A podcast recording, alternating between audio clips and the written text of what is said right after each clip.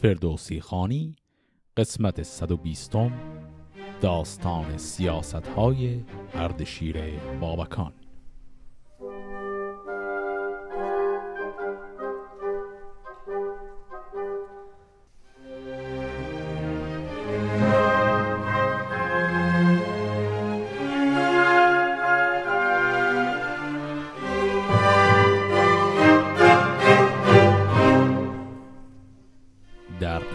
قسمت قبل دیدیم که شاپور پسر اردشیر شاه ایران در خفا با دختر مهرک که دشمن سابق اردشیر بود ازدواج کرده.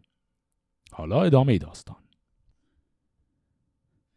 بسی بر نیامد بر این روزگار که سرو سهی چون گل آمد به بار. چون نه ماه بگذشت بر ماه روی یکی کودک آمد به بالای اوی. تو گفتی که باز آمد اسپندیار وگر نامدار اردشیر سوار. ورا نام شاپور کرد اورمزد که سروی بودن در میان فرست خب پس اینجا فهمیدیم که دختر مهرک همسر مخفی شاپور پسر شاه ایران حامله شده و بعد از نه ماه پسری به دنیا میاره. و این پسر رو شاپور اسمش رو می‌گذاره اورمزد. یک کلمه هم اینجا داشتیم. در توصیف این پسر گفت که سروی بود اندر میان فرزد. کلمه فرزد یعنی سبزه و چمن. طبعا داره توصیف زیبایی و رنایی این نوزاد رو می‌کنه که وسط چمن یک سروی هست. چون این تاب برآمد بر این هفت سال به بودور مزد از جهان بی همال ز هر کس نهانش همی داشتند به جایی به بازیش نگذاشتند. پس همونطور که میشه حد زد این بچه رو کامل در خفا بزرگ می‌کنن و کسی قرار نیست اصلا خبردار بشه ازش. به نخچیر شد هفت روز اردشیر بشد نیز شاپور نخچیرگیر. نهان اورمزد از میان گروه بیامد که از آموختن شد سطوح. دوان شد به میدان شاهرد شیر کمان داشت در دست و دو چوب تیر. ابا کودکی چند و چوگان و گوی به میدان شاه اندر آمد ز کوی. جهاندار هم در زمان با سپاه به میدان بیامد ز نخچیرگاه. ابا موبدان موبد تیزویر به نزدیک ایوان رسید اردشیر بزد کودکی تیز چوگان ز راه بشد گوی گردان به نزدیک شاه. نرفتند از ایشان پس گوی کس بماندند بر جای ناکام و بس. دوان اورمزد از میانه برفت به پیش جهاندار چون باد و تفت. ز پیش نیا تیز برگاشت گوی از او گشت لشکر پر از گفت گوی. و از آنجا خروشی برآورد سخت که از او خیره شد شاه پیروز بخت. به موبت چنین گفت که این پاکزاد نگه کن که تا از که دارد نژاد؟ بپرسید موبد. ندانست که از همه خاموشی برگزیدند و بس. به چون این گفت پس شهریار که بردارش از خاک و نزد من آر. بشد موبد و برگرفتش ز گرد ببردش بر شاه آزاد مرد. بدو گفت شاه ای گران مای خورد تو را از نژاد که باید شمرد؟ نترسید کودک. به داواز گفت که نام و نژادم نباید نهافت منم پور شاپور کو پور توست. ز فرزند مهرک نژاد درست. خب این ماجرا خیلی شبیه ماجرایی بود که در قسمت قبل داشتیم. در قسمت قبل دیدیم که چجوری شاپور که مخفیانه بزرگ شده بود به درگاه پدرش میاد. چیزی شبیه به اون اینجا برای نوه اردشیر هم اتفاق افتاد. این آقای اورمزد که بچه هفت ساله هست الان رو مخفی کرده بودن که کسی نبینه این اورمزد حوصلش سر میره. یک روز که همه رفتن به شکار و به هر حال جمع جور کردن پیکنیکی درست کردن و تفریح می‌کنن اینم باهاشون میره. یواشکی میره. و به وقت بازی چوگان که می‌رسه عین اون اتفاقی که برای کودکی شاپور پیش اومد تکرار میشه. یعنی توپ به مسیری میفته که میره نزدیک شاه. هیچکس جرأت نمی‌کنه بره جلو. این اورمزد خردسال همینجوری سرشو میندازه پایین و میره جلو توپ رو ور میداره و میاد. اردشیر از دیگران می‌پرسه که یه تحقیقی کنید ببینید این بچه کیه. تحقیق می‌کنن نتیجه نداره هیچکس نمی‌دونه این کیه و در نهایت خود بچه رو میارن. میگه تو بابات کیه؟ و این بچه خیلی روک راست همه چیز رو افشا می‌کنه. میگه من پدرم شاپوره که میشه پسر تو و مادرم هم دخته مهرکه. فرومان زان شاه گیتی شگفت بخندید و اندیشن در گرفت. بفرمود تا رفت شاپور پیش به پرسش گرفتش از اندازه بیش. بترسید شاپور آزاد مرد دلش گشت پر درد و رخسار زرد. بخندید از اون نامور شهریار. بدو گفت فرزند پنهان مدار. پسر باید از هر که باشد رواست که گویند کین بچه پادشاست. بدو گفت شاپور انو شه بدی روان را به دیدار تو. شه بدی ز پشت من استین و نام اورمست درخشنده چون لاله اندر فرست نهان داشتم چندش از شهریار بدان تا براید بر از میوه دار.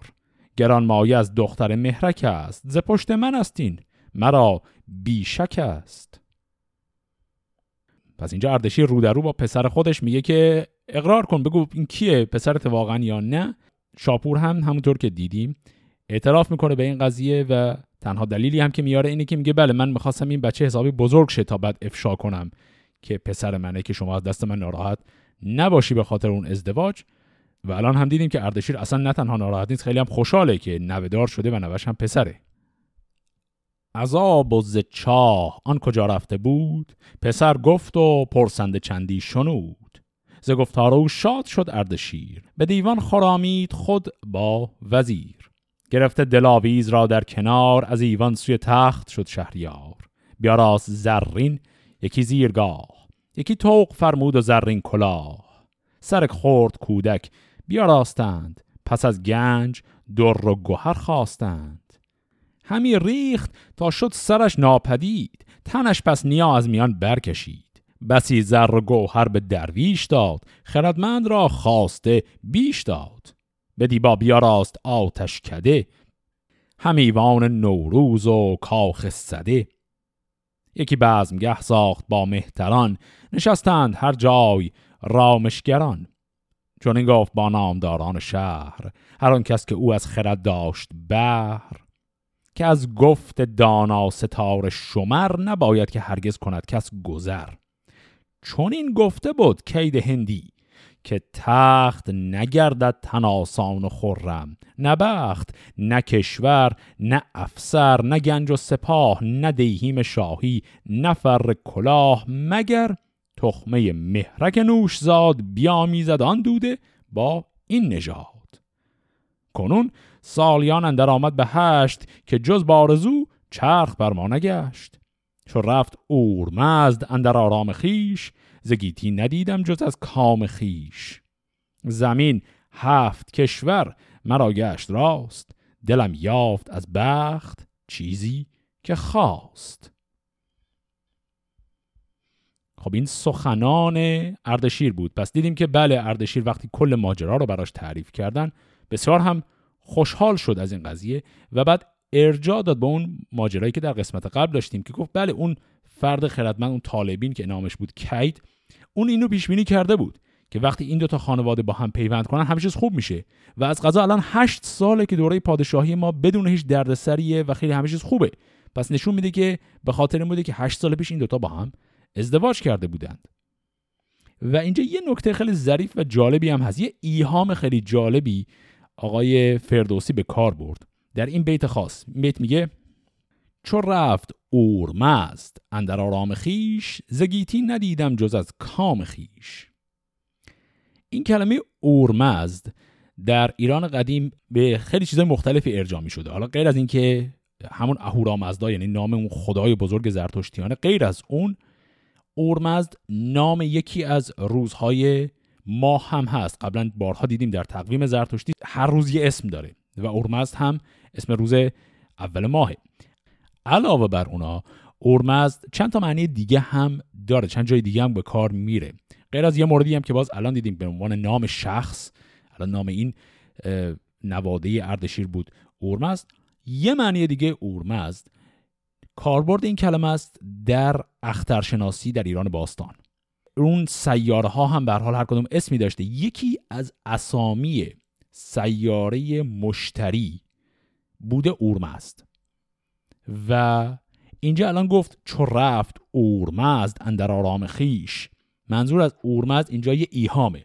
هم اورمزدی که این بچه‌ای که الان به دنیا آمده و هم منظور سیاره مشتریه. چون سیاره مشتری جایگاهش نشانه سعد و بخت و بزرگیه. و اینم جز همون بحثای مربوط اخترشناسی باستانه. و این داره میگه سیاره مشتری بخت ما در آسمان ما در جای درستش قرار گرفت و به همین دلیل همه چیز برای ما خیلی خوب پیش رفت و این بخشی از طالع بینی اون آقای کیدی بود که در قسمت قبل دیدیم.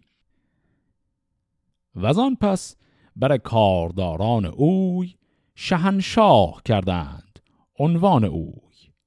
کنون از خردمندی اردشیر سخن بشنو و یک به یک یادگیر. خب پس در اینجای داستان ماجرای اردشیر و شاپور و الان نوش اورمزد خودش به عنوان یک داستان تمام میشه. می‌خوایم وارد یک چیزی بشیم که در داستانهای تاریخی به خصوص در داستانهای ساسانیان مواردش رو خیلی بیشتر هم بعدا خواهیم داشت.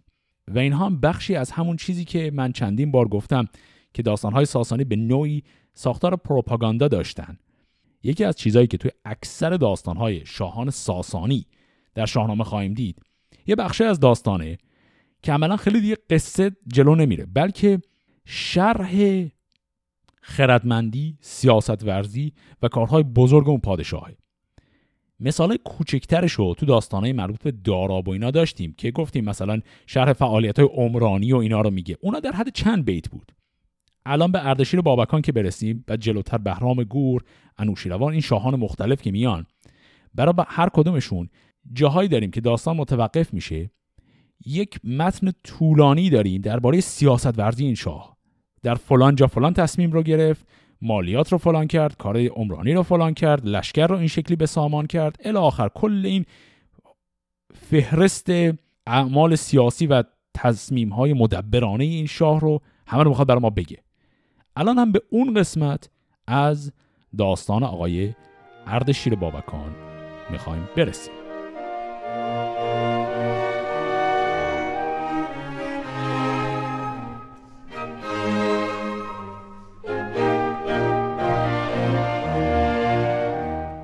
بکوشید و آین نیکو نهاد بگسترد بر هر سوی مهر و داد. به درگاه چون خواست لشکر فزون فرستاد بر هر سوی رهنمون که تا هر کسی را که دارد پسر نماند که بالا کند بی هنر. سواری بیاموزد و رسم جنگ به گرز و کمان و به تیر خدنگ. چو کودک ز کوشش به نیرو شدی به هر تخششی در بیاهو شدی ز کشور به درگاه شاه آمدی بدان نامور بارگاه آمدی. کلمه تخشش یعنی کوشیدن یا ورزیدن. چیزی که داره میگه اینه که یک برنامه جامعی آقای اردشیر می‌خواد پیاده کنه در کشور که تمام کودکانی که از نظر جسمی به نظر میاد مستعد هستن اینا تربیت درست بشن برای اینکه وارد نظام سیاسی و لشکری کشور بشن. اینطوری ادامه میده که نبشتی عرز نام دیوان اوی بیاراستی کاخ و ایوان اوی. چو جنگ آمدی نورسید جوان برفتی ز درگاه با پهلوان. یکی موبدی راز کاراگهان که بودی خریدار کار جهان. ابا هر هزاری یکی کارجوی. برفتی نگه داشتی کار اوی. هر آن کس که در جنگ سست آمدی به داورد ناتندرست آمدی شهنشاه را نامه کردی بران هم از بیهنر هم ز جنگ آوران جهاندار چون نام برخاندی فرستاده را پیش بنشاندی هنرمند را خلعت آراستی ز گنج آنچه پرمایه تر خواستی. چو کردی نگاه اندران بی هنر ببستی میان جنگ را بیشتر. خب تا اینجا چه اتفاقی افتاد؟ یه سیاست خیلی جالبیه که به نظر می‌رسه آقای اردشیر داره پیاده می‌کنه در نظام لشکری خودش. گفت که کودکانی رو که مستعد هستن از همون کودکی پرورش میدن. وقتی به سن بلوغی می‌رسن اینها دعوت میشن به نظام دربار و گفت که عرض نام اونها رو می‌نویسه. کلمه عرض رو چند بار قبلا داشتیم. گفتم دبیریه که مربوط به کارهای لشکری وظیفش اسم اینها رو می‌نویسه یعنی به عبارت اینها رو ثبت نام می‌کنه در سپاه کشور. و بعد از اون میگه اینا یه دوره دارن یه چیزی شبیه دوره کارآموزی. مثلا وقت جنگ که شد این جوانهای تازه کار رو همراه می‌کنن با پهلوانان کارآزموده که برن و یاد بگیرن. علاوه بر اونها یک نظامی رو هم تدوین کرد برای تشویق کردن اینها به اینکه هنر رزم خودشون رو بهتر کنن. و گفت اینکه کلا کارنامه کار اینها رو که در جنگ چقدر هنرنمایی می‌کنن یا نه اینها ضبط میشه به همراه کاراگاهانی که اونجا رفتن و اینها رو می‌بینن مشاهده می‌کنن. و ثمره کار اینها رو میان و جنگ تموم شد در دربار عرضه می‌کنن که فلان آدم فلان طور جنگید کارش خوب بود اون یکی دیگه کارش ضعیف بود و الی آخر. و بعد همه اینها به دربار که میان اونایی که کارشون خوبه تشویقی می‌گیرن و تشویقشون هم خلعته. چیزی که دیدیم بارها. پادشاهان خلعت جامعه های گرانبها به عنوان هدیه به افراد می‌دادند. به اونی که کارش بهتر خلعتی داده میشه اونی که کارش ضعیفه به واسطه دیدن این که خلعت داده میشه تشویق میشه که کارش بهتر شه. پس گفت که چو کردی نگاه اندران بی هنر ببستی میان جنگ را بیشتر. اون آدم بی هنر وقتی می‌بینه که آدم هنرمند آدمی که جنگجوی بهتریه پاداش گرفته اون آدم هم بیشتر تلاش می‌کنه که کارش رو بهتر کنه. چونین تا سپاهش بدانجا رسید که پهنای ایشان ستاره ندید. از ایشان کسی کوبودی رای زن برافراختندی سرش زنجمن که هر کس که خوشنودی شاه جست زمین را به خون دلیران بشست بیابد ز من خلعت شهریار. بود در جهان نام او یادگار. به لشکر بیار است گیتی همه شبان گشت و پرخاش جویان رمه. به دیوانش کاراگهان داشتی به بیدانشان کار نگذاشتی. بلاغت نگه داشتندی و خط. کسی کو بودی چیره بر یک نقط چو برداشتی آن سخن رهنمون شهنشاه کردیش روزی فزون. کسی را که کمتر بودی خط و ویر نرفتی به دیوان شاهرد شیر. سوی کارداران شدندی به کار. قلمزن بماندی بر شهریار. ستاینده بود شهریار اردشیر. چو دیدی به درگاه مرد دبیر نویسنده گفتی که گنج آگنید. هم از رای او گنج بپراگنید. بدو باشد آباد شهر و سپاه همان زیر دستان فریاد خواه دبیران چو پیوند جان منند همه پادشاه بر نهان منند. خب پس اینجا یک لط دیگری از سیاست ها و تدبیرهای اردشیر داره گفته میشه. سیاست های لشکری رو دیدیم که به این شیوه خاص گفت که تونست در یک مدت زمان کوتاهی لشکر خیلی بزرگی از سپاهیان کارآزموده و مشتاق به وجود بیاره. این کار لشکرش تمام شد. حالا بحث نظام دیوانی و دبیریش بود که گفت که انسانهایی که به خط خوب تسلط دارن زبان خوب بلدن و دانش بلاغت دارن اینها رو دعوت می‌کنه. اون آدم هایی که در این زمین ها ضعیف هستن اونا وارد سازمان دیوانی و دبیریش نمی‌تونن بشن فقط نخبه ترین ها بهترین ها وارد میشن. و بعد هم دیدیم که ارزشی که اردشیر گفت به دبیران نظام دیوانی خودش میده چقدر زیاده. گفت اینها بر نهان من پادشاه هستند. و به این شکل از اینها تعریف کرد. چو رفتی سوی کشوری کاردار به دو شاه گفتی درم خاردار. نباید که مردم فروشی به گنج که بر کس نماند سرای سپنج. همه راستی جوی و فرزانگی ز تو دور باد آز و دیوانگی. ز پیوند و خیشان مبر هیچ کس سپاه آن که من دادمت یار بس. درم بخش هر ماه درویش را مده چیز مرد بدندیش را. اگر کشور آباد داری به داد بمانی تو آباد و از داد شاد. وگر هیچ درویش خسبت به بیم همان جان فروشی به زر و به سیم. خب اینجا باز ادامه همون بحث مربوط نظام دبیر و دیوانیه. گفت که یک سری کارداران هم داره شاه. کارداران کسانی هستند که در حقیقت نمایندگان پادشاه هستند در مناطق مختلف کشور. چیزی که در تکه قبلی این شعر بود گفت که اون دسته از دبیران انسانهای باسواد که در بلاغت و خطاطی و در اینها خیلی ماهر هستن اینا میمونن توی دربار خود شاه. اونایی که خیلی درجهشون بالا نیست اونا میرن زیر دست کارداران شروع می‌کنن کار کردن. اونا تموم شد. الان در درباره خود این کارداران حرف می‌زنه که وقتی میفرستتشون به نقاط مختلف کشور چه نصیحت هایی بهشون می‌کنه؟ یکی این که بهشون گفت که بخیل بازی در نیارید. خصاصت به خرج ندید در انجام وظایفتون. بعد از اون هم بهشون گفت که به اصطلاح امروزی بخوایم تعبیرش کنیم گفت پارتی بازی نکنید. گفت که از پیوند و خیشان خودتون این اونور نبرید و به کار اونا رو نگمارید. شما همین لشکری که من بهتون دادم همین به قول تیم و گروهی که من شما رو منصوب کردم به اونا کار کنید باید با همونا کار کنید. از اعضای نزدیکان و خانواده خودتون کسی رو توی دستگاهتون علکی وارد نکنید. هر آن کس که رفتی به درگاه شاه به شایستکاری و گرداد خواه شدندی برش استواران اوی به پرسیدن از کارداران اوی که داد از تزیشان اگر آز چیز و از ایشان که خصبت به تیمار نیز. دگر آنکه در شهر دانا کیند گر از نیستی ناتوانا کیند دگر کیست آن از در پادشاست؟ جهان دیده پیر است تو هم پارساست. شهنشاه گوید که از رنج من مبادا کسی شاد از گنج من مگر مرد بادانش و یادگیر؟ چه نیکوتر از مرد دانای پیر؟ جهان دیدگان را منم خواستار جوان و پسندیده و بردبار. جوانان دانای دانشپذیر سزد گرنشینند بر جای پیر. خب اینی هم که الان شنیدیم باز ادامه همون بحث درباره کار کاردارانی که میفرسته به شهرهای مختلف.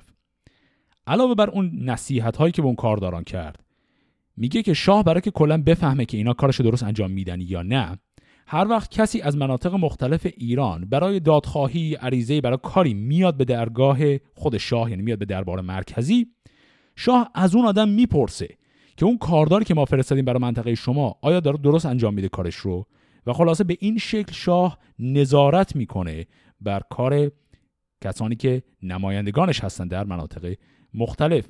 و بعد هم گفت که شاه خودش مستقیما احوال سیاسی و اوضاع اجتماعی اون مناطق رو از این آدما می‌پرسه که بدونه که کیا اونجا بزرگان هستن کیا بر سر کارن و الی آخر. چو لشکرش رفتی به جایی به جنگ خرد یار کردی و رای و درنگ. فرستاده ای برگزیدی دبیر خردمند و با دانش و یادگیر. پیامی بدادی به داین و چرب بدان تا نباشد به بیداد حرب. فرستاده رفتی بر دشمنش که بشناختی راز پیراهنش. شنیدی سخن گر خرد داشتی غم و رنج بد را به بد داشتی. بدان یافتی خلعت شهریار همان عهد و منشور با گوشوار. وگر تاب بودی به سرشندرون به دل کین و اندر جگر جوش خون سپه را بدادی سراسر درم. بدان تا نباشند یک تن دوژم یکی پهلوان خواستی نامجوی خردمند و بیدار و آرامجوی. دبیری به داین و با دستگاه که دارد ز بیداد لشکر نگاه. و از آن پس یکی مرد بر پشت پیل نشستی که رفتی خروشش دو میل. زدی بانگ که نامداران جنگ هر آن کس که دارد دل نام و ننگ نباید که بر هیچ درویش رنج رسد گر بران کش بود نام و گنج. به هر منزلی در خورید و دهید بران زیر دستان سپاسی نهید. به چیز کسان کس میازید دست هر آن کس که او هست یزدان پرست. به دشمن دگر هر که بنمود پشت شود زان سپس روزگارش درشت. اگر دخمه باشد به چنگال اوی وگر بند ساید بر و یال اوی. ز دیوان اگر نام او کرده پاک خورش خار و خفتنش بر تیر خاک. خب تا اینجا رو هم یک مروری بکنیم. اون بحث مربوط به کارداران الان اینجا تموم شد. داره ادامه میده بحث رو این دفعه باز در مسیر همون سیاست های جنگی و نظامی خودش. گفت که با هر لشکری که به هر منطقه‌ای به هر مرزی فرستاده میشه افراد دبیر و دیوانی خاصی رو هم میفرسته با اونها برن و اونها کسانی هستن که مسئول رد و بدل کردن نامه با لشکر دشمن در مرز هستن و اونا در حقیقت کسانی هستن که قرار کنترل کنن که لشکریان و نظامیان بیدلیل و از سر حوث خودشون جنگ رو آغاز نکنن. یعنی در حقیقت نیروهای غیر نظامی رو همراه با نیروهای نظامی می‌بره و اونها مسئول ارتباط و پیام رسانی با هم نیروهای دشمن و هم خود پادشاه هستن. علاوه بر اون گفت که پهلوانانی رو هم که به عنوان سرداران این لشکرها انتخاب می‌کنه میاره و این پند و هایی که ما الان شنیدیم درباره ظلم نکردن و کمک به زیر دستان اینا رو به اون پهلوانان و سرداران لشکرهای خودش گفت. حالا حرفهاش به این سرداران رو این شکلی ادامه میده. به سالار گفتی که سستی مکن همان تیزی و پیش دستی مکن. همیشه به پیش سپهدار پیل طلای پراگنده بر چار میل. نخواستین یکی گرد لشکر بگرد چو پیش آیدت روز ننگ و نبرد.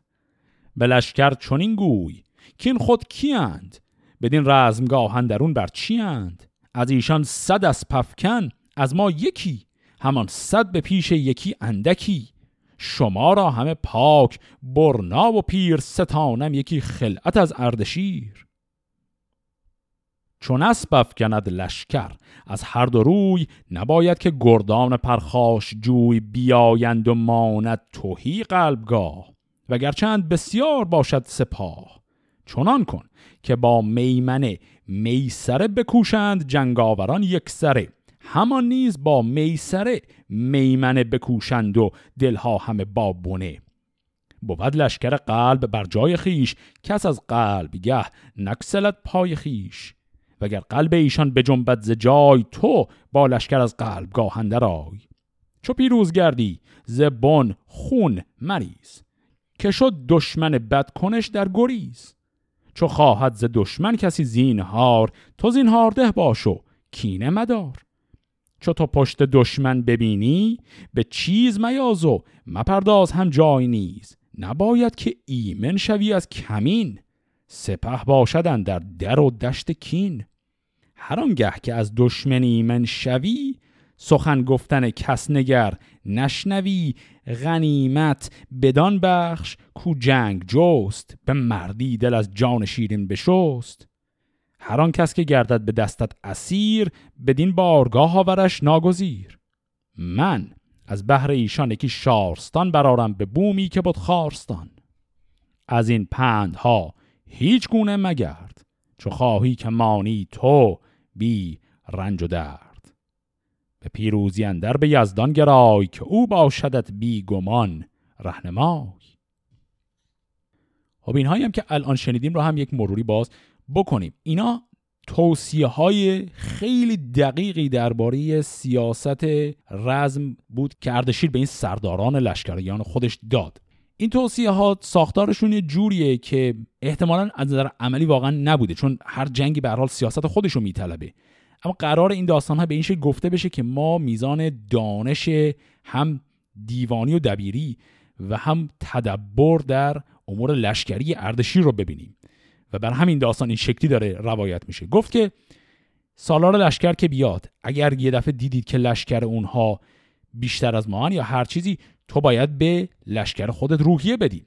و بعد قشنگ بهش گفت که باید به لشکر خودت چی بگی. گفت برمیگردی به لشکر خودت میگی اینا دیگه کی هستن از ما یکی هم باشه اینا صد نفر هم باشن باز ما صد به یک از اینا بیشتریم. و خلاصه تمام اون رجزخانی هایی که یک سردار می‌کنه در جنگ که به لشکریان خودش روحیه بده خط به خط اینها رو اردشیر به سرداران خودش گفت که گفت رفتید جنگ اینجوری حرف بزنید. بعد از اون هم دیدیم که درباره سیاست جنگی باز حرفش رو ادامه داد گفت که به هیچ عنوان قلب لشکر خودتون رو خالی نمی کنید مراقب باشید که سمت های چپ و راست لشکر با هماهنگی با هم عمل کنن و حرفهایی از این قبیل. در نهایت هم گفت که اگر دشمن از شما فرار کرد به هیچ عنوان غره نشید. ممکنه کمین بخواد بکنه شبیخون بزنه. تا زمانی که مطمئن نشدید نرفتن شما به هیچ عنوان جنگ رو رها نکنید. در مورد زینهار دادن هم حرف زد در مورد تقسیم غنائم هم حرف زد و در مورد اینکه اسرا رو چه کار کنید؟ گفت اسرا همه رو میارید پیش من تو دربار من و من این اسرا رو می‌برم جایی و شهری برای اینها می‌سازیم که اینها در امن و امان در کشور ما زندگی کنند. اینها شد پند و اندرز هایی که آقای اردشیر هم به دیوان خودش و هم به لشکریان خودش داد. الان می‌خوایم عملی شدن این پند ها رو در نظام کشور ببینیم.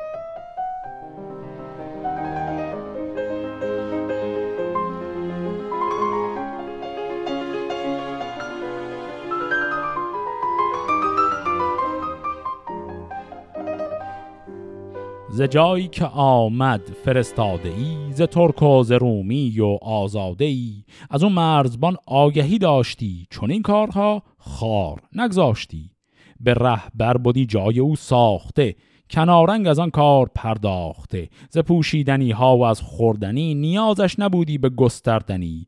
چون آگه شدی زان سخن کاردار که او بر چه آمد بر شهریار حیونی سرفراز و مردی دبیر برفتی به نزدیک شاهردشیر بدان تا پذیره شدندی سپاه. بیاراستی تخت پیروزه شاه. کشیدی پرستنده هر سو رده. همه جامعه هاشان به زر آزده. فرستاده را پیش خود خواندی به نزدیکی تخت بنشاندی. به پرسش گرفتی همه راز اوی. زنی و بد و نام و آواز اوی. ز داد و ز بیداد و از کشورش از آین و از ساز و از لشکرش. به دیوانش بردی فرستاده دار بیاراستی هرچه بودی به کار. و آن پس به خانمیش خواندی بر تخت زرینش بنشاندی. به نخچیر بردیش با خیشتن شدی لشکری بی شمار انجمن. گسی کردنش را فرستاده دار بیاراستی خلعت شهریار. خب اینی که الان خوندیم در حقیقت شرح عملی کردن تمام اون تصمیم هایی بود که اردشیر الان گفت. پس تمام دستورات خودش رو به فرستادگانی داد اونها رو به سرتاسر سر کشور گسیل کرد. مرزبانهای سرتاسر سر کشور از اینها پذیرایی کردند پیغامهای اردشیر رو شنیدند و اونها هم طبق دستوری که بهشون داده شده بود نامرسانهایی رو فرستادند. به سمت اردشیر و اردشیر هم از اونها پذیرایی کرد و به نوبه خودش از اونها پرسجو کرد تا اوضاع و احوال سرتاسر سر کشور دستش بیاد. به هر سو فرستاد پس موبدان بیازار و بیدار دل بخردان که تا هر سوی شهرها ساختند بدین نیز گنجی بپرداختند. بدان تا کسی را که بیخانه بود نبودش نوا بخت بیگانه بود. همان تا فراوان شود زیر دست خورش ساخت با جایگاه نشست. از او نام نیکی بود در جهان چه بر آشکار و چند در نهان. چون او در جهان شهریاری بود پس از مرگ او یادگاری بود. منم ویژه زنده کن نام اوی مبادا جز از نیک فرجام اوی. خب اینجا یک اتفاق عجیبی در این ابیات افتاد.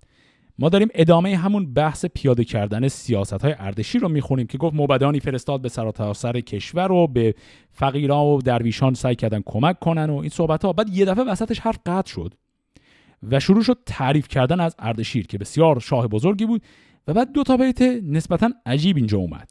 در حقیقت این دو تا بیت اگر بخوایم درست بخونیمشون باید توی پرانتز بذاریمشون. این دو تا بیت این بود که اول گفت چونو در جهان شهریاری بود. یعنی الان یک پادشاهی مثل او مثل اردشیر وجود داره. و بعد گفت که منم این منم منظورش خود فردوسیه. گفت منم ویژه زنده کن نام او. اینجا داره چی میگه؟ گفتم تمام اینا رو بذارید توی پرانتز. وسط صحبت کردن از این سیاست ورزی و تدبیر زیاده اردشیر یه دفعه فردوسی میگه الان هم ما یک پادشاهی داریم که همچون اردشیر و داره عدل و داد در همه جا پراکنده می‌کنه. منظور سلطان محموده. و بعدم جایگاه خودش رو میگه. میگه من کسی هستم که نام این شاه بزرگ رو می‌خوام زنده نگه دارم. پس طبعا اشاره داره می‌کنه به کار خودش در نوشتن همین کتاب. فراوان سخن در نهان داشتی به هر جای کار آگهان داشتی. چو بیمایه گشتی یکی مایه دار وزان آگهی یافتی شهریار چو بایست برساختی کار اوی. نماندی چنان تیره بازار اوی. زمین برومند و جای نشست پرستنده و مردم زیر دست بیا راستی چون به بایست کار نگشتی نهانش به شهر آشکار. همان کودکش را به فرهنگیان سپردی چو بودی ورا هنگ آن. خب اینجا هم یکی دیگر از سیاست های اردشیر رو داره میگه. این یکی هم باز نکته جالبی داره. گفت که اگر یک انسان اصطلاحا گفت مایهدار مایهدار چیزی شبیه همون که امروز هم میگیم. انسان ثروتمند انسان از درجه بالا. گفت اگر این انسان به هر دلیلی به بیچارگی بخوره و اموالش از دست بده و زندگیش خراب بشه اینا سیاستی رو گذاشتن که خیلی سریع به این آدم کمک کنن که وضع زندگیش بیچاره نشه و این حالا احتمالا مثلا ورشکست شده یا هر چیزی به نوعی خیلی سریع بهش کمک شه تا از این بیچارگی در بیاد. و بعد گفتن که خود نظام پادشاهی کمک می‌کنه که این فرد کودکش حتما بتونه مدرسه بره. و بعدم گفت که نگشتی نهانش به شهر آشکار. یعنی کاری کنن سریع این آبروش نره و این بیپولی و ورشکستگیش رو کسی زیاد نفهمه. به هر برزنی بر دبستان بودی. همان خان آتش پرستان بودی.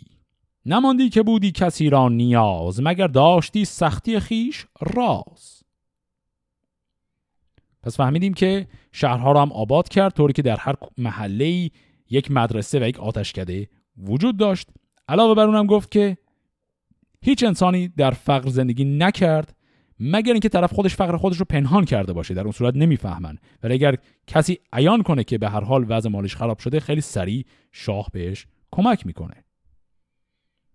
به میدان شدی بامداد پگاه برفتی کسی کو بودی داد خواه. نجستی به دادن در آزرم کس چه کهتر چه فرزند فریاد رس. ز دادش جهان یک سر آباد بود دل زیر دستان بدو شاد بود. جهاندار چون گشت با داد جفت زمانه پی او نیارد نهفت. فرستاده بودی به گرد جهان خردمند و بیدار کاراگهان.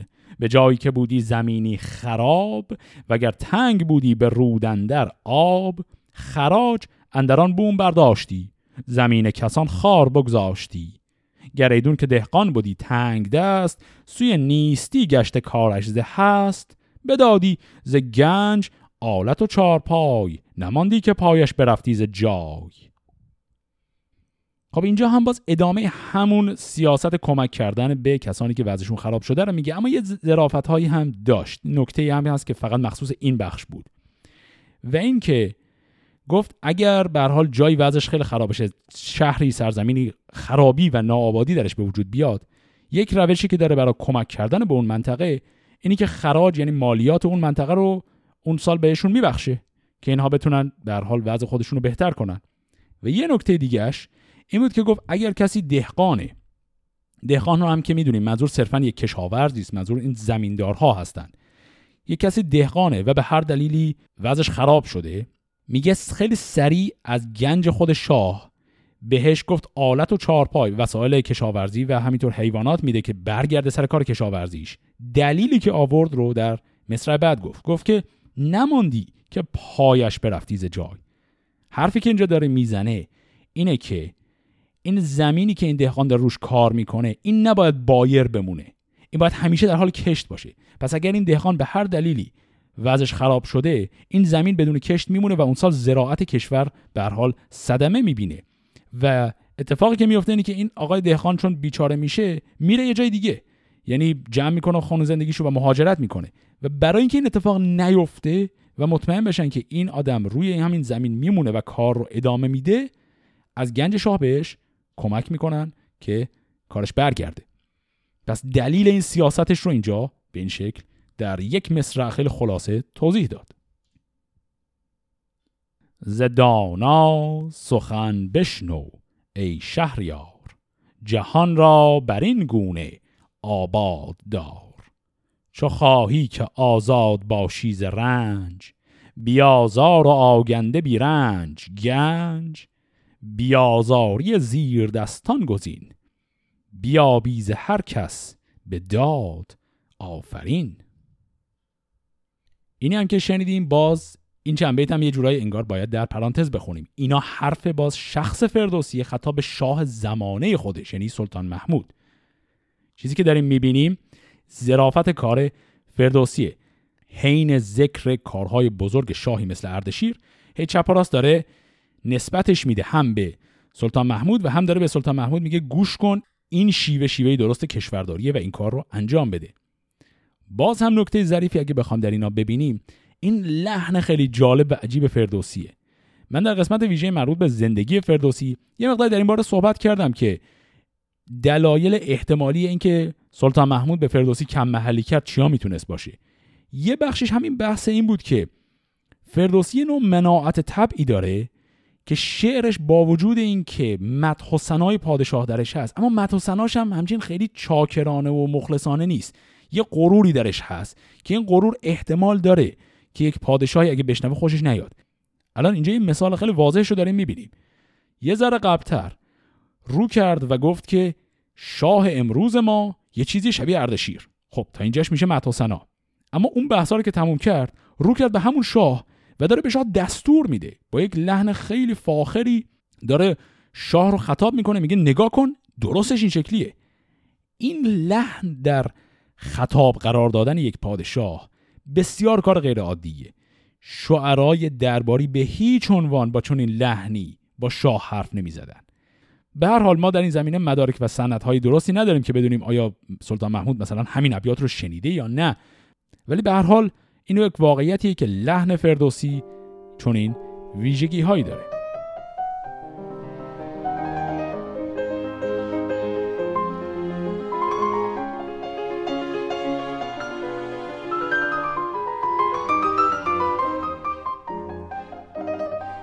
چون از روم و از چین و از ترک و هند جهان شد مرو را چو رومی پرند ز هر مرز پیوسته شد باج و ساو کسی را نبود با جهاندار تاو. همه مهتران را از ایران بخواند سزاوار بر تخت شاهی نشاند. از آن پس شهنشاه بر پای خواست به خوبی بیاراست گفتار راست. چون این گفت که نامداران شهر ز رای و خرد هر که دارید بهر. بدانید که این تیز گردان سپهر نیازد به داد و نتازد به مهر. هر آن را که خواهد برارد بلند همو را سپارد به خاک نژند. نماند جز از نام او در جهان همه رنج با او شود در نهان. بگیتی ممانید جز نام نیک هر آن کس که خواهد سرانجام نیک. تو را روزگار مزد آن بود که خوشنودی پاک یزدان بود. به یزدان گرای و به یزدان گشای که دارند اوی است و نیکی فضای زهر بد به دادار گیهان پناه که او راست نیک و بد و دستگاه. کند بر تو آسان همه کار سخت و زوی دل روز و پیروز بخت. نخستین ز کار من اندازه گیر گذشته بد و نیک من تازه گیر. که کردم به دادار گیهان پناه به دل شادمان گشتم از تاج گاه زمین هفت کشور به شاهی مراست چنان که از خداوندی او سزاست. همی باج یابم ز روم و ز هند جهان شد مرا همچو روی پرند. سپاسم ز یزدان که او داد زور بلند اختر و بخش کیوان و هور ستایش که داند سزاوار اوی؟ نیایش برا این و کردار اوی. مگر کودهد یادمان بندگی بماند بزرگی و دانندگی؟ کنون هرچه خواهیم کردن ز داد بگوییم از داد باشیم شاد. خب تا اینجای بحث چی شد؟ اون نصیحت ها و سیاست ورزی ها اونا بحثشون تموم شد. الان اینجا یک خطابه خیلی طولانی داریم میشنویم از اردشیر این خطاب هم باز ادامه همون بحث سیاست هاشه عملا یک فصل جدیدی از همون بحث سیاست های اردشیر باز شده. تا حالا چیزی که شنیدیم همه بحث درباره لطف خدا و جایگاه بزرگ پادشاهی اون بوده. الان تازه می‌خواد این بحث های جزئیات سیاست هاش رو شرح بده. ز ده یک مرا چند بر شهر هاست که دهقان و موبت بر آن بر گواست. نخواهم ببخشم شما را همه. همان ده یک بوم و باژ رمه. مگر آنچه آید شما را فزون بیارد سوی گنج ما رهنمون. ز ده یک که من بستدم پیش از این ز باش آنچه کم بود. اگر بیش از این همی از پی سود بردم به کار. به در داشتن لشکر بیشمار. بزرگی شما جستم و ایمنی نهان کردن کیش آهرمنی. خب چی شد اینجا؟ این کلمه ده یک جریانش چیه؟ ده یک در ایران بعد از اسلام بهش میگن اشیر. این سهم شخص شاه از خراجه. به این خراجه خاص می‌گفتن ده یک. حرفی که اینجا داره می‌زنه اینه که الان که من پادشاهی به بزرگی رسیده به یمن این بزرگی می‌خوام یک لطفی به سرزمین بکنم و این لطف اینه که امسال دهیه که خودم رو میبخشم. سهم خراج شخص شاه بخشیده میشه. و بعد هم گفت که تنها استثنای این بخشش اینه که از اون چیزی که در حالت عادی کسب می‌کردید بیشتر کسب کنید. به اصطلاح گفت که مگر آنچه آیت شما را فزون اگر بیشتر از اون کسب کردید رو اون بیشتر ده یک می‌خوره و اون رو باید به من بدید. اما درآمد عادی که ازش ده یک تا حالا می‌گرفتم امسال میبخشم. و بعد هم توضیح داد که ده یکی که تا حالا قبلا داشتم می‌گرفتم همه اینا رو خرج آبادانی و مراقبت از کشور کردم. و بعد هم ادامه میده که بخشنده اوی است و دارنده اوی. بلند آسمان را نگارنده اوی. ستم دیده را اوست فریاد رس. منازید با نازش او به کس. نباید نهادن دل در فریب که پیش فراز اندر آید نشیب. کجا آن که برسود تاجش به دبر؟ کجا آن که بودی شکارش هزبر نهالی همه خاک دارند و خشت خنک آنکه جز تخم نیکی نکشت. همه هر که هیدن در این مرز من کجا گوش دارید اندرز من نمایم شما را کنون راه پنج. که سودش فزون آید از تاج و گنج به گفتار این نام دارد شیر همه گوش دارید برنا و پیر. هر آن کس که داند که دادار هست نباشد مگر پاک و یزدان پرست. دگر آنکه دانش نگیری تو خار اگر زیر دستی اگر شهریار. سه دیگر بدانی که هرگز سخن نگردد بر مرد دانا کهن. چهارم چنان دان که بیم گناه فزون باشد از بند و از دار و چاه. به پنجم سخن مردم زشت گوی نگیرد به نزد کسان آبروی. خب پس اینجا اون بحث مربوط به مالیات رو که کرد حالا یک اندرز خیلی کلی تری داره میده و گفت که من پنج مورد دارم برای شما که این پنج تا رو گوش کنید اینها برای شما خیر و برکت میاره. هر پنج تاش هم پند اخلاقیه و پنج تاش هم عملا همه ابعاد مختلف یک چیز هستن. پنج تا چیز خیلی مختلف نیستن. گفت اول اینکه به خدا ایمان داشته باشید. دو دانش رو خار نگیرید. سه هیچ وقت نصیحت کهنه نمیشه. چهار بیم گناه ترس گناه از خود مجازات گناه چیز مهمتریه. و پنج انسان زشتگوی انسانی که بد حرف می‌زنه همیشه خار و زبونه. حالا اینا رو که گفت بازم نصیحت زیاد داره. ادامه میده.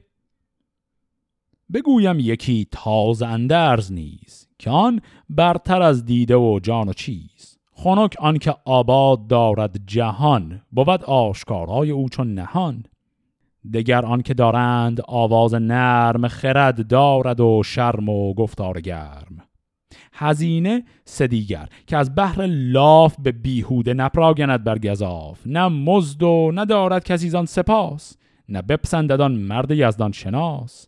میانه گزینی بمانی به جای خردمند خانت پاکیز رای. خب تا اینجا چی بود گفت؟ گفت که دو جور آدم وجود داره. تو بین این دو جور میانش باش. یک نوع آدمایی هستن که خرد دارن اما آواز نرم اصطلاحا دارن. یا حالا یا کم حرف می‌زنن یا به قدر کافی شفاف حرف نمی‌زنن. معلوم نیست دقیقا آواز نرم منظور چیه. یا زیادی حجب و حیا دارند یا به قدر کافی کلامشون برنده نیست. چیزی در این مایه. گفت این یه ورش. یه ور دیگهش آدمایی که لاف می‌زنن و حرف گذاف و بیهوده و حرف مفت می‌زنن. در مورد این آدمای دیگه یک اصطلاحی رو به کار برد. گفت که نه مزد و نه سپاس. مزد اینجا منظور پول نیست. مزد اینجا یعنی پاداش اخروی. گفت یعنی اینایی که حرف مفت می‌زنن نه کسی در این دنیا حرفشون براش اهمیتی داره نه فایده اخروی براشون داره. و گفت که بین این دوتا دسته یعنی آدمی که نرم آوازه و آدمی که لاف زنه تا حد میانه رو داشته باش. که از این بگذری پنج رای است پیش. کجا تازه گردد تو را دین و کیش؟ تن آسانی و شادی افزایدت که با شهد او زهر نگزایدت. یکی آن که از بخشش دادگر به داز و به کوشش نیابی گذر. توانگر شود هر که خرسند گشت. گل نوبهارش برومند گشت.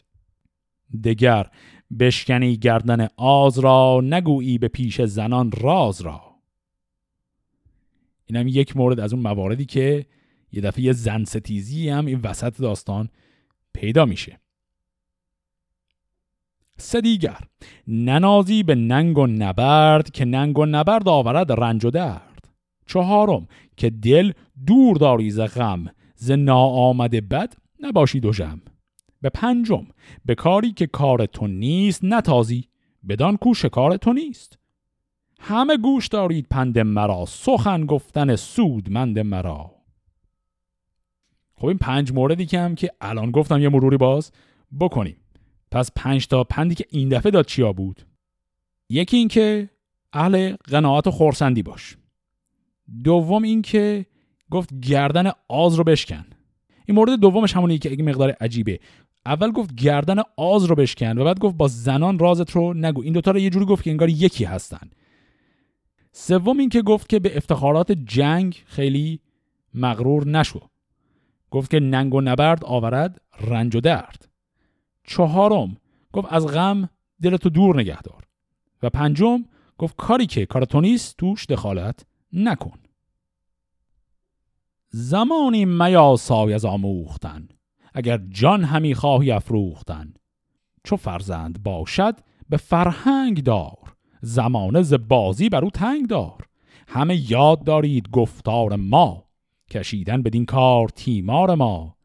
هر آن کس که با داد و روشن دلید از آمیزش یکدیگر مکسلید. دل آرمده دارید بر چهار چیز که از او خوبی و سودمندی است نیز. یکی بیم و آزرم و شرم خدای کتان باشد او یاور و رهنمای. دیگر داد دادن تن خیش را نگه داشتن دامن کیش را. به فرمان یزدان دلا راستن مرا چون تن خیشتن خواستن. سه دیگر که پیدا کنی راستی به دور افکنی کجی و کاستی. چهارم که از رای شاه جهان نپیچی دلت آشکار و نهان. ورا چون تن خیش خواهی به مهر به فرمان او تازه گردد چهر. دلت بسته داری به پیمان اوی روان را نپیچیز فرمان اوی. بر او مهرداری چو بر جان خیش چو با داد بینی نگهبان خیش خب اینجا هم باز یه فهرست جدیدم درست کرد. این آقای اردشیر هر نصیحتی که می‌کنه فهرستواره. اونجا پنج مورد اینجا سه مورد بعد دوباره پنج مورد. الان اینجا یه چهار موردیش رو هم گفت. خب این چهارتا چی بود؟ یک بیم و آزرم و شرم خدای. تقوا به اصطلاح. دو گفت که داد دادن تن خیش را یعنی مراقبت از تن و بدن.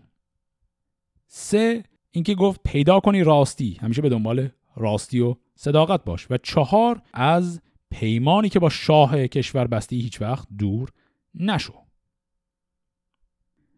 غم پادشاهی جهانجوی راست زگیتی فزونی سگالد نکاست. گر از کارداران و از لشکرش بداند که رنج است بر کشورش نیازد به داد او جهاندار نیست. بر او تاج شاهی سزاوار نیست. سیه کرد منشور شاهنشهی از آن پس نباشد ورا فرهی. چنان دان که بیدادگر شهریار بود شیر درنده در مغزار. همان زیر دستی که فرمان شاه به رنج و به کوشش ندارد نگاه بود زندگانیش با درد و رنج. نگردد کهن در سرای سپنج. اگر مهتری باید و بهتری نیابی به زفتی و گنداوری. دل زیر دستان ما شاد باد هم از داد ما گیتی آباد باد. خب اینی که شنیدیم کل این خطبه بسیار طولانی آقای اردشیر بود و پند و اندرس هاش در انتهای این پند و اندرس ها هم عملا داشت به خودش اندرس می‌داد. داشت درباره اینکه پادشاه خوب چجور پادشاهیه حرف می‌زد.